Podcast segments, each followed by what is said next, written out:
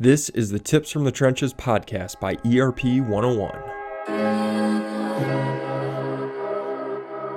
Here is another social media success story. These are originally recorded as videos, but we pull the audio so you can listen on the go.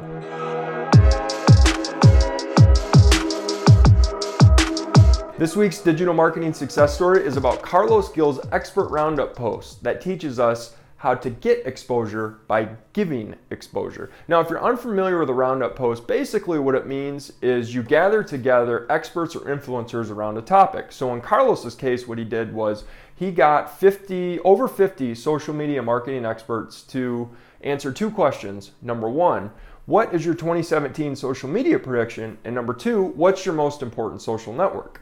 Now, the reason that this post was effective is because it basically has shareability in its DNA. Like when I asked Carlos about this later, he said, which this is something that he's been doing on an annual basis for a few years. He said that when you see your name in a headline or you see somebody else promoting you, you know, you can't help but also promote that. You know, that's that's personal branding. So, but what it does is it gets you access to an influencer's network of people. So like the people that you're having contribute to your expert roundup posts, like in Carlos's case, social media marketing experts. They are sharing that with their audience, and in turn, they're sharing Carlos with them. And because Carlos is providing a lot of value, because he did the the post was done very well, and it's a lot of really smart people around one topic, that that exposure means a lot more than just some random other thing.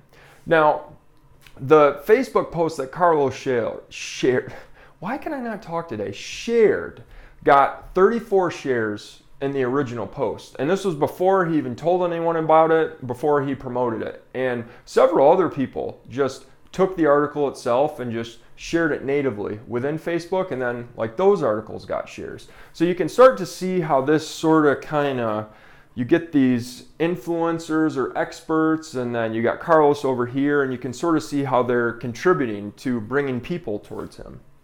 Now, in particular, one tactic that Carlos used to increase the shareability of the post is he tagged people within the post. And to do so, I have a walkthrough on my blog post, which I'm not going to go into the specifics on that because I use screenshots and it's, in a lot of detail. And I, for the life of me, cannot memorize how to do it step by step and not be, you know, 100% correct on it.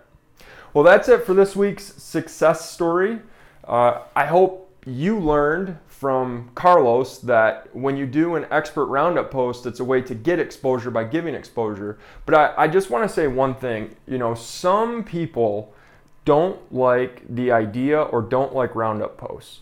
And you know, it's it's a good reason they have a good reason why because a lot of people abuse it. And I think like with anything else, it's all about intent and execution. Because if you pull off a good expert roundup post, then you know it brings a lot of value to people but if it's like hey these are the 300 experts that contributed to this topic or like the the classic example is like clickbait article titles like these seven diet myths will shock you. See what number three says you know that sort of thing. They're very overdone. Now everybody if they're being honest does clickbait article titles because everybody wants you to read their article right? I mean why wouldn't you? But you know, it gets overdone and it gets abused. So I would say if you're going to do it, I mean, just look at people that are doing it really well, like Carlos, and just say, okay, what made that really good and how can I improve upon that? And, you know, just to uh, challenge everybody else with your business, imagine if you gathered uh, experts around your industry, around a given topic, and uh, you did a roundup post and then they shared it with their audience, which happens to be your customer base. You can imagine how effective something like this could be. Well, like I said about a minute ago before I started going off on a tangent, that's it for this week's success story. Make sure to subscribe if you're on YouTube, make sure to follow if you're on Facebook, make sure to follow if you're on Instagram. Twitter, follow. Yeah. LinkedIn, I think. Follow, I'm not quite sure. And make sure to um, like as well. And if you feel so inclined, share it. And as always, thanks for watching. Podcast listeners, thanks for giving us your attention. We welcome your feedback and reviews. If you like today's episode, let us know and share it with someone who might like it as well.